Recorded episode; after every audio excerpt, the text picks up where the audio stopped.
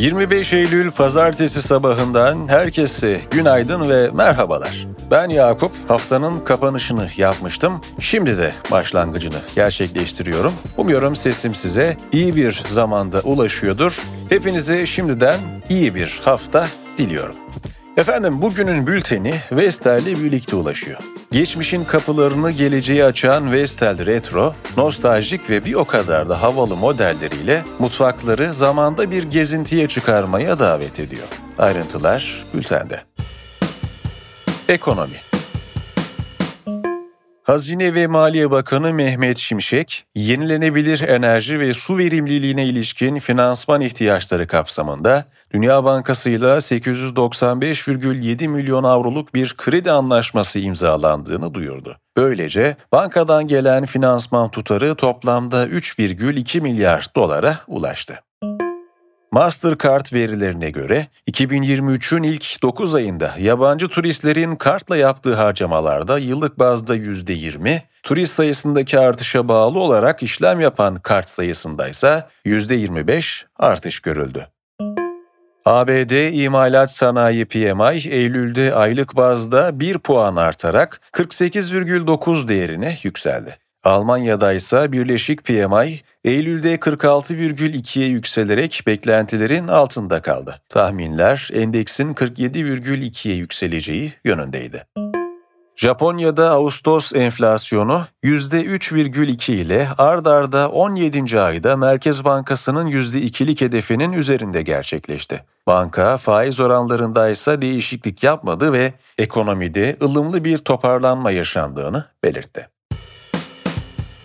İş Dünyası ve Finans Hak İş Genel Başkanı Mahmut Arslan, hükümetin açıkladığı orta vadeli programda kıdem tazminatı ile ilgili herhangi bir düzenlemenin olmadığının altını çizerek kıdem tazminatı konusunda var olan haklarımızı güvence altına alalım ama var olan sorunları da çözelim. Bunun için ne gerekiyorsa, fonsa fon, bunun üzerinde tartışalım ve her emekçi, işçi şartlar ne olursa olsun kıdem tazminatını alsın ifadelerini kullandı. Türkiye Sigorta Birliği'ne üye şirketlerden derlenen verilere göre 2023 yılı Ağustos sonu itibarıyla sigorta şirketlerinin toplam prim üretimi yıllık bazda %128,6 artışla 288,4 milyar lira olarak gerçekleşti. Lastik üreticisi Goodyear, Asya Pasifik segmenti için bir rasyonalizasyon planı kapsamında 700 kişiyi işten çıkarmayı, yaklaşık 100 perakende mağaza ve filo alanını da satmayı planladığını duyurdu. City Group, İngiltere'de yüzlerce işi etkileyebilecek bir yeniden yapılanmaya giderken, ülkedeki 16 bin çalışanını ise işten çıkarma olasılığı konusunda uyardı. Politika YSK Başkanı Ahmet Yener, yerel seçim takviminin 1 Ocak'tan itibaren başlayacağını açıkladı. Yener, deprem bölgesiyle ilgili olarak depremzedeler için rahatça adres taşıma işlemlerinin gerçekleştirilmesi konusunda kurul kararıyla bir yol haritası çizeceğiz, dedi. Yeşil Sol Parti'nin 15 Ekim'de gerçekleştireceği olağanüstü kongrede adını Demokratik Halklar Partisi olarak değiştirmesi bekleniyor. BBC Türkçe, partide eş başkanlık için Tuncer Bakırhan'la Tülay Hamitoğulları Oruç'un isimlerinin öne çıktığını bildirdi.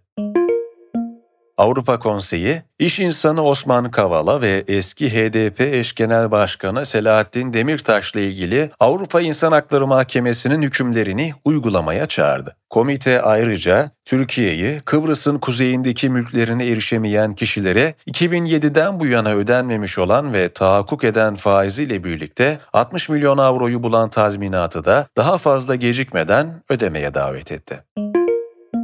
Azerbaycan'ın düzenlediği operasyon sonrası ateşkesi kabul eden Dağlık Karabağ'daki ayrılıkçı Ermeni güçlerin şu ana kadar 6 zırhlı araçla 800'den fazla hafif silah, el bombası, havan topu ve çeşitli silahı teslim ettiği duyuruldu. Ermenistan Başbakanı Paşinyan ise Azerbaycan'ın bir parçası olarak yaşamak istemediğini belirten 120 bin Ermeniyi kabul etmeye hazır olduklarını belirtti.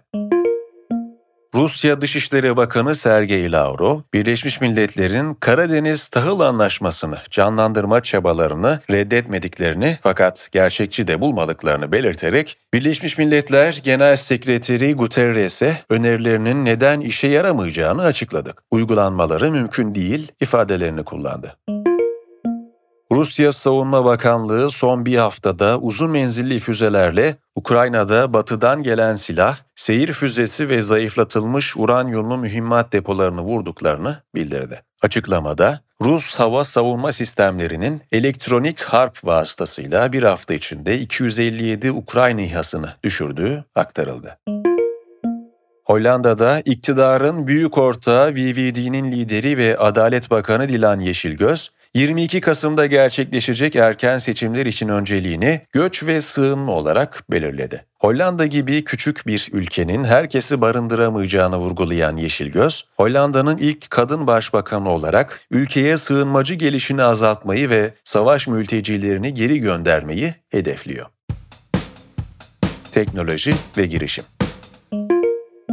Japonya'da araştırmacılar tavukların duygusal durumunu anlayabilen bir yapay zeka sistemi geliştirdi. Henüz hakem denetiminden geçmeyen araştırmada ses kalıplarına uyum sağlayabilen bir tekniğe dayanan sistemin tavuklarda açlık, korku, öfke, memnuniyet, heyecan ve sıkıntı dahil olmak üzere çeşitli duygusal durumları tercüme edebildiği belirtildi.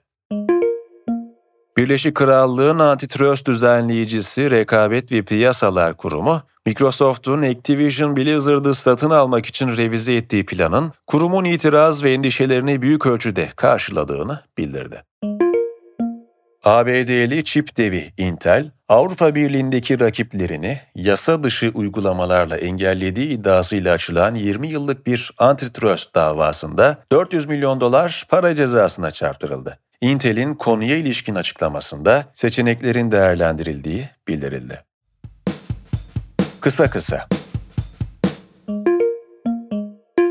A milli kadın voleybol takımımız Paris 2024 olimpiyat elemelerinde 7'de 7 yaparak grubu mağlup ve zirvede tamamladı. Üst üste 22. galibiyetine imza atan dünya bir numarası filenin sultanları aynı zamanda Dünya Kupası adıyla oynanan olimpiyat elemelerini de böylece kupayla tamamlamış oldu.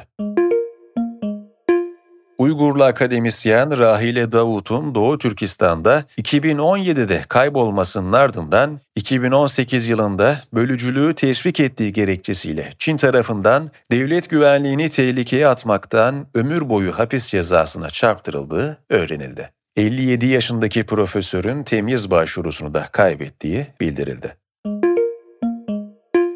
Dünyanın en büyük Müslüman nüfusa sahip ülkesi Endonezya'da besmele çektikten sonra domuz eti yediği bir videoyu TikTok'ta paylaşan bir kadın 2 yıl hapis ve 16.245 dolar para cezasına çarptırıldı.